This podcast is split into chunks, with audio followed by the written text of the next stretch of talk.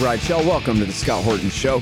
I'm the director of the Libertarian Institute, editorial director of antiwar.com, author of the book Fool's Errand Time to End the War in Afghanistan, and the brand new Enough Already Time to End the War on Terrorism. And I've recorded more than 5,500 interviews since 2003, almost all on foreign policy, and all available for you at scotthorton.org. You can sign up for the podcast feed there, and the full interview archive is also available at youtube.com slash Scott Horton Show. All right, you guys, introducing Hassan El Tayyab from the Friends Committee on National Legislation. That's FCNL.org. A great anti war activist organization, the Quaker Lobby, in the national interest, if you ask me. Uh, welcome back to the show, Hassan. How are you doing, sir? I'm well. Thanks, Scott. Uh, good, good. Happy to have you here. Hey, man. So, uh, we have so much to talk about in terms of, well, I'll just say real quick we got a House and a Senate version now introduced in the Congress, the War Powers Resolution to try to end the war in Yemen or American support for it, of course. Um, but first of all, can you give us an update? I know there's a lot of news out of Yemen and uh, where things stand with the ceasefire, and especially now with Biden having gone to kiss the ring of His Royal Highness Mohammed bin Salman, Crown Prince Bonesaw over there, and the rest of this stuff. Man, take it away.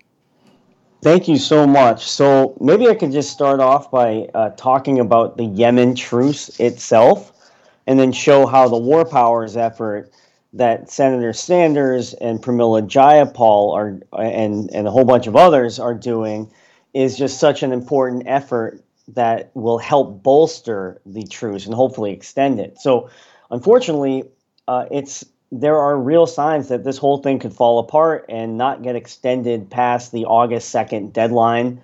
Uh, the Houthis have indicated that they won't accept an extension of the truce without significant improvements. Uh, they've really criticized that you know the blockade still in place. You know um, there have been you know obvious uh, you know welcome things that have happened since. You know there has been a you know a cessation of airstrikes and drone attacks, but again uh, the parties are accusing each other of violating the agreement. Uh, uh, President Biden did go to Saudi Arabia. I think there were definitely some missed opportunities there um, you know, didn't really consult directly with the Houthis about extending the truce, so there was a missed opportunity there. Also, uh, the head of Yemen's newly appointed Presidential Leadership Council was not invited to the uh, U.S. Saudi security discussions. And that just really goes to show, I think, the major power imbalance um, that's at play here.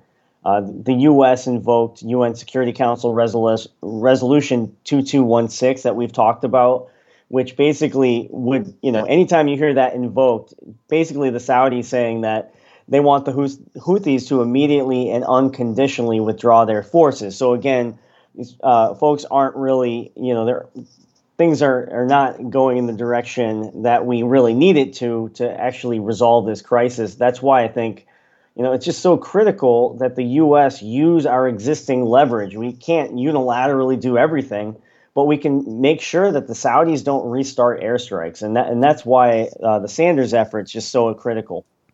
Mm-hmm. Now, so when Biden went to Saudi Arabia, obviously they talked about they're still working on, I guess, uh, this new kind of deeper alliance uh, along the lines of the Abraham Accords of Israel with the Arab states. And of course, Biden was begging the Saudis to increase production of oil to try to drive the price down a little bit, this kind of thing. But do we know, is there much reporting about what they discussed about the war in Yemen at all? Yeah, so great question. They did discuss it. Uh, the president, you know, thanked Mohammed bin Salman uh, and King Salman the, the heads of Saudi Arabia, they thanked them for their efforts to, you know, secure the truce agreement and the progress that's been made. Um, and you know, they want to, you know, they made a promise to keep working together.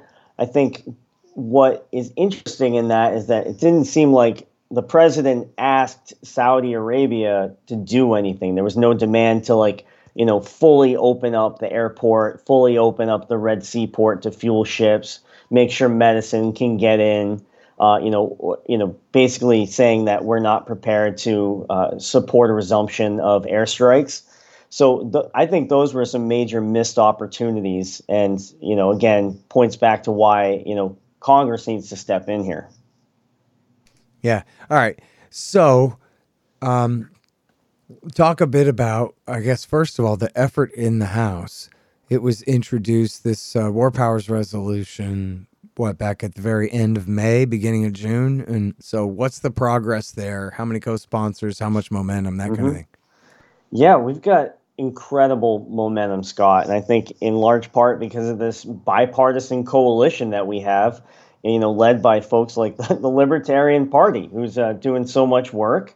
Uh, but we've also got you know progressives, uh, uh faith groups, activated veterans groups, uh, you know, I, I, like to say that this is a coalition that spans, you know, Ilhan Omar and Marjorie Taylor Greene. I mean, you know, you know, you're on the right track when you're doing stuff like that. Uh, we've got 110 co-sponsors on the House side. Um, you know, you know, there's a whole, you know, whole bunch of folks. Uh, I think we've got about 10 or uh, 11 Republicans on board. Uh, Biggs, Massie, Gaetz, a whole bunch of others. Uh, on the Senate side, SJ Res 56 is the bill number over there that was introduced by uh, Sanders, Warren, Leahy. We just added a whole bunch of other folks. Uh, Durbin, Wyden are both on, Baldwin, Markey, uh, and a bunch of others. Um, so we've got we got a lot of work to do, and you know, still hoping that we get Mike Lee and Rand Paul. They haven't added their names yet. There's indications that they're certainly supportive, but uh, you know, so any any uh, nudge there would be wonderful. Yeah, I mean, Mike Lee has always been, you know, out front on this. In the last two or three times that they tried this, mm-hmm. wasn't he? Yeah. So I, I, think, you know, if I can't speak for the office, uh, I know that they're not on the bill yet. They, you know, they might have questions about, you know, the trip, uh, but I will say that you know, there have been conversations with that office, uh, both offices, and uh, you know, getting warm reception. But you know, I think you know we just got to you know keep engaging because I, I, think ideologically they're they're completely aligned. Yeah. Well, I know that man has at least had a chance to read enough already because I handed it to him at Freedom cool. Fest back a year ago. So there's a good chapter on Yemen in there good enough to make you mad enough to want to support a bill like this, I'd think. Um, yeah, absolutely. Speaking of which, I know a guy who knows a guy who knows Rand Paul. I'm going to try to say a little something and see if I can ask someone else to nudge a nudge further down the chain there for me and see if we can get a little bit because I got an idea. It's pretty simple. I'm not trying to take a lot of credit it would just be to have Rand Paul and Bernie Sanders standing up there, like, you know, uh, the referee holds up the boxing champ's hand. It's like, yeah, the champ. And have them stand there and have them just say, look, everybody knows that we disagree about everything. And Mr. as left as you can go in the Senate, and Mr. supposedly very conservative senator, whatever, however you want to frame it there, uh, with uh, Rand Paul. But look, we agree about this because it's so damn important. Look at what's going on here and we mm-hmm. have to put a stop to this and then we can go back to disagreeing about things that are less important than this most important thing the script writes itself right i mean what's the problem yeah i love it um, so yeah we've got a lot of work to do and i i think you know i think it's a matter of when not if personally so you know they just need to keep hearing uh, from people that care and i think there's a lot of us out there yeah, I will say I'm I'm really I'm really excited. Uh, you know, shifting a bit to the Democrats, mm-hmm. really excited that we've got a few notable folks on there. I mean, uh, Senator Durbin, he is basically the whip of Senate Democrats, and he is on the bill. I mean, that is huge. So mm-hmm. the top of Democratic leadership is on. We've also got Senator Gary Peters. He's a senior senator from Michigan. Uh, you know, he's not up for reelection, but you know, Michigan is a purple state. I mean, he's got a lot of conservatives in his district, and he's taking a stand on Yemen war powers and reasserting congressional war authority. Uh, he's, you know, uh, so I think that's another really important get, and I hope we just continue to expand it. I mean, we've just introduced this bill last week, so folks are probably just checking their inboxes now and, and reading about the bill. So messages this week and next are huge. Right. Well, listen. So, has the White House said anything about this at all? Um, on the on the bill effort or Yemen? Both. Yeah. What's their well? First of all, yeah. What's their take on Yemen lately? Is the broader question. But what about this bill? This effort to pass this war powers resolution?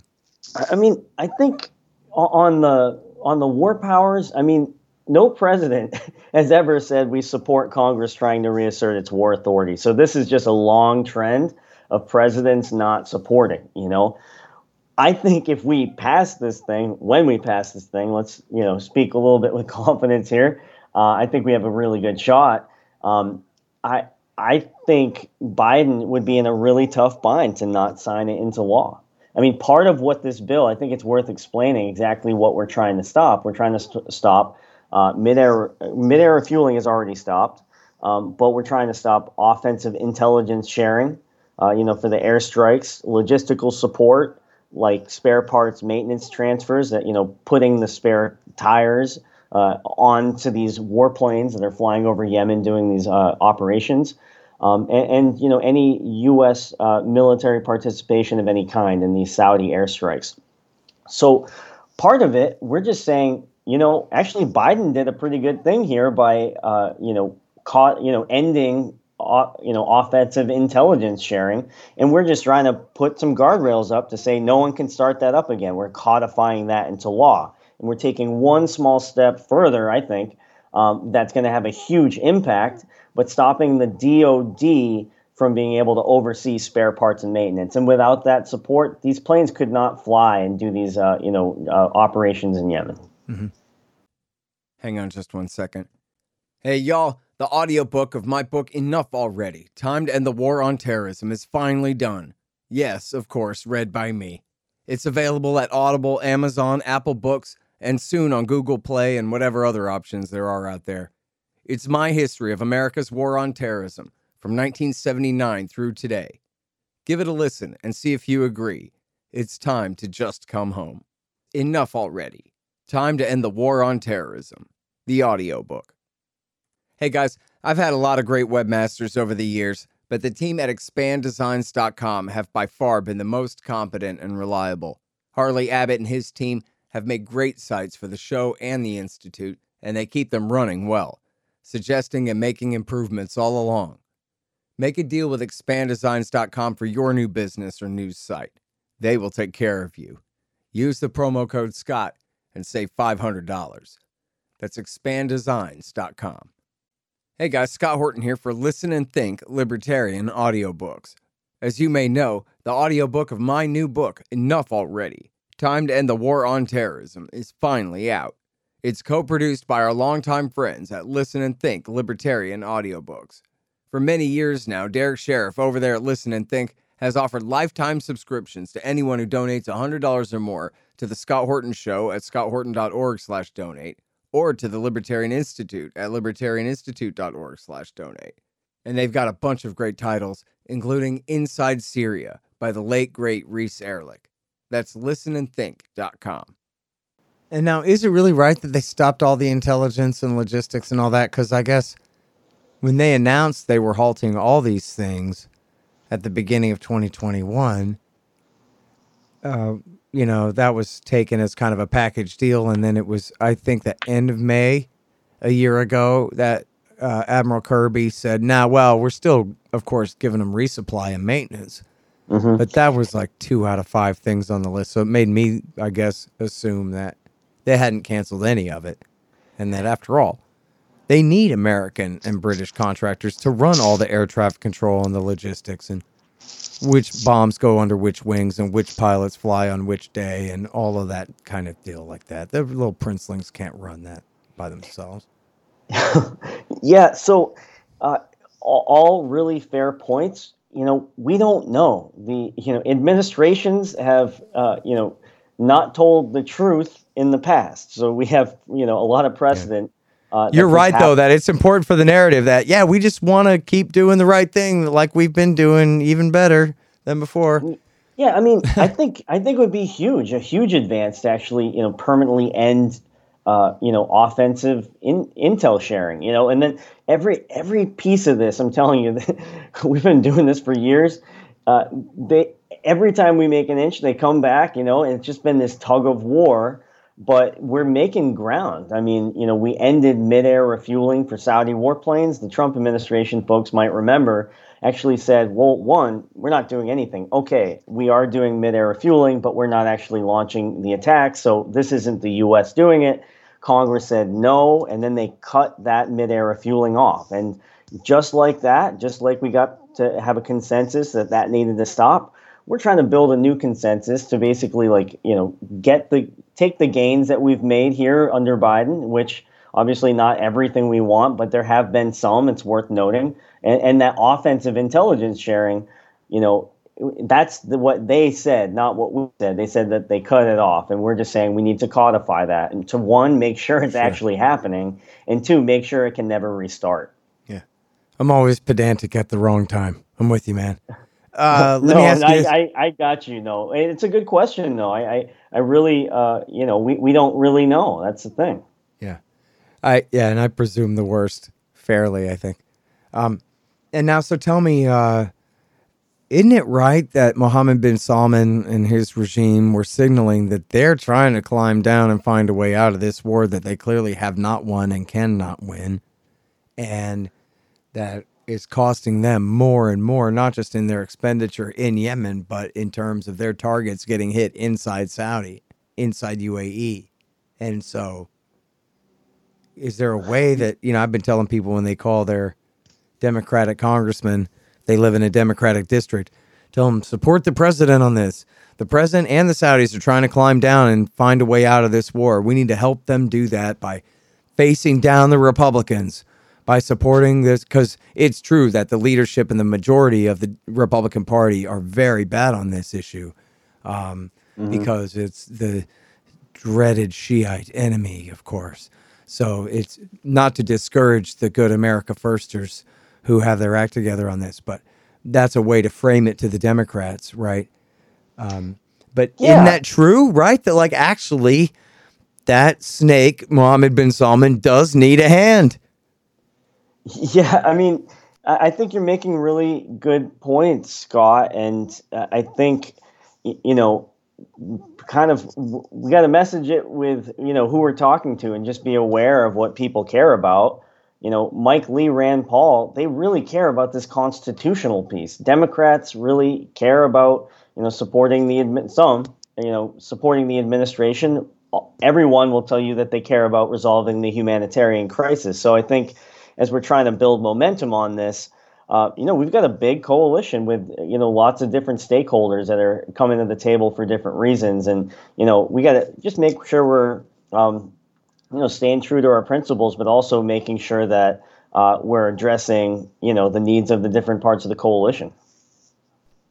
Yeah, um, and so talk about our coalition here, all the peace activist groups who've been working so hard on this, um, because you know um, obviously us libertarians have been trying our best to you know recruit phone callers for the effort. Yeah. But there are a lot of people who've been working very hard on this issue for a very long time, up to and including this day and this current effort. So, um, can yeah, you, you know, give I, us would, some ideas, and that way, you know, some people who are worthy of our listeners' support and and uh, people that they can contact and network with, and the rest. Yeah, well, thank you. I love this is my favorite part of our discussions, and I love how you always pivot it back to what we can actually do about this and eh, like like we were talking about before, we have this really large coalition of organizations and members of Congress. I, would be remiss if I didn't give the Libertarian Twitter page a, a shout out. Uh, some of the most activity I've seen on Yemen is actually coming from y'all. So fantastic work. Just you know, I would so I would have people plug into to that campaign. Uh, FCNL.org is a good way to get plugged in. We've got advocacy teams all over the country working on this. The only ask that they are doing right now is to end the Yemen war uh, and reassert congressional war powers. So if you want to find a group near you, I mean, we've got folks in Utah, Kentucky, we've got folks you know, all over the West Coast, East Coast, literally every state in the country, we've got a team. So um, that's a great way to get plugged in. Uh, love what Concerned Vets are doing, Common Defense. These are great veterans organizations that are committed to anti war. Uh, Yemen Relief and Reconstruction Foundation, they are doing incredible humanitarian aid work on the ground in Yemen.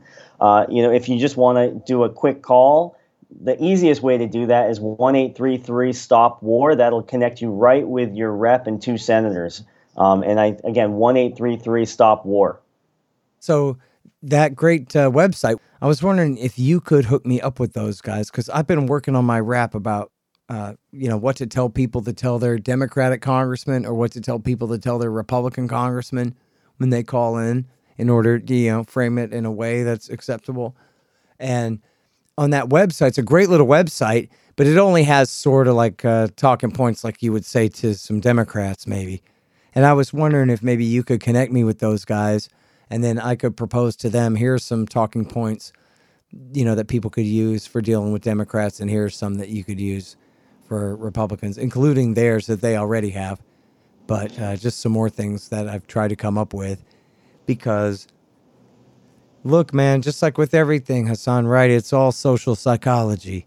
So what are my incentives among my people and my prices if I do this or if I do that Everybody's going to love it, or I'm going to get myself in a bunch of trouble.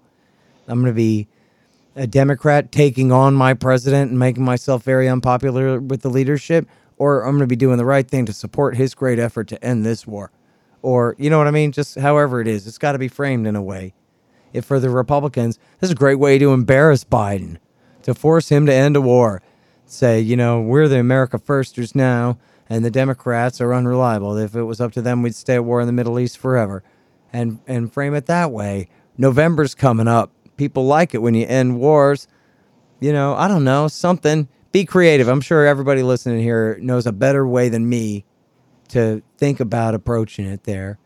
Um, but well, just think about who you're talking to and talk to them in a way that they would say, yeah, you know what? In fact, here's a very important one for Republicans and Democrats, but especially for Republicans is, hey, get it straight. Make sure you understand. This is not the war on terrorism against Al Qaeda in the Arabian Peninsula. No shit, like for real. This is a war for them against their worst enemies, the Houthis. And as Rand Paul said, if we won the war we're trying to win now, they could end up taking over the capital city the AQAP terrorists we started out fighting against in the first place. And that ain't no lie. You can look it up. That's really the reality. And that's the kind of thing that, um, you know, really opens people's eyes to this thing. That they might have lost track, but we switched sides in the war back in 15, and it's pretty bad. You know, I think those are great messaging tips. I, I really do. I mean, we have to think about who we're talking to. We have to raise the urgency, like like we were talking about before. There's a lot of different stakeholders, and different things are going to resonate with different folks. So, um, Scott, I can connect you offline with uh, the folks at Demand Progress who run that number. Cool. And yeah, it's and it's the website. It's a great website. And what a great idea. One eight three three stopwar.com. And then that yep. way they have, you know, a little something for you to say if you need some help and, you know, some instructions make it easy for you to pass on to your friends as a link in the form of a phone number there. It's a great idea there is to do it that way. And well, then you've got great communication skills. I, I like what you're saying. Yeah, well, and then I'm sorry if if you said this and I'm being redundant, but just so people know that you call that number and you just put in your zip code and the robot connects you to your congressman. So that's it. Yeah, you know, you don't have to like sit there and go through a rigmarole. This is when we say 833 stop war, that's a shortcut to your guy that you need to influence. Yeah, and I would just make one final point on that. It gives you a prompt with some background, but you can say what you need to say. You know, I think people sharing their stories, like why this actually impacts them, why they're concerned about war powers or the you know the war and, and humanitarian crisis in Yemen and and ongoing U.S. complicity. So I think you know folks uh, you know are also encouraged to get creative because there's a lot of smart people in this network. Yeah. And uh, by the way, um, I think we had talked before about some people were having trouble with the Senate side. They call their House member and then it tries to connect them to the Senate, but maybe there was like a little malfunction there or something. Do you know if that's straightened out, especially now that the Senate version has been introduced? Yeah, I believe they straightened that out. Thanks for flagging it. Great. And then, so uh, also, I'm interested in the reaction that you've got from the staffers because I know on one of these um, conference calls on Zoom, there, someone said that the House staffers were saying more calls, please. And I wonder whether you're getting much of. Is it really a two way response here? Do you hear much from them about how many calls they're getting, how much difference it makes? Uh, yeah, I mean, I, I think it makes a huge difference when when constituents are reaching out. I think, you know, if members are going to stick their neck out and support, uh, you know, any any bill or piece of legislation, they want to know that people at home are going to support them. So, um, you know, and another good thing to do is just thank your members if they do the right thing. I think, you know, a little gratitude actually goes a long way. Right. Yeah, that's a really great point. And I've had a few people on Twitter tell me that in fact, one guy showed me his response from his congressman was, "You're damn right," and here's what I think about it, and it was really good.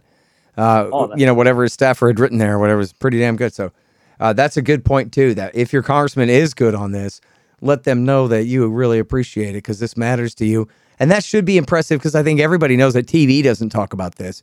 Yeah. So if people in the neighborhood care about this, it must be really important to them for other real reasons, you know. So that's great. And I'm sorry, I got to go. I'm late to my next thing, uh, which it. sucks because I wanted to ask you more stuff. But uh, thank you so much for all your great help on this uh, issue, and hopefully we'll have some real success soon. You got it. Take care. All right, you guys. That is Hassan El Tayyab. He is at the Friends Committee on National Legislation. That's fcnl.org. fcnl.org.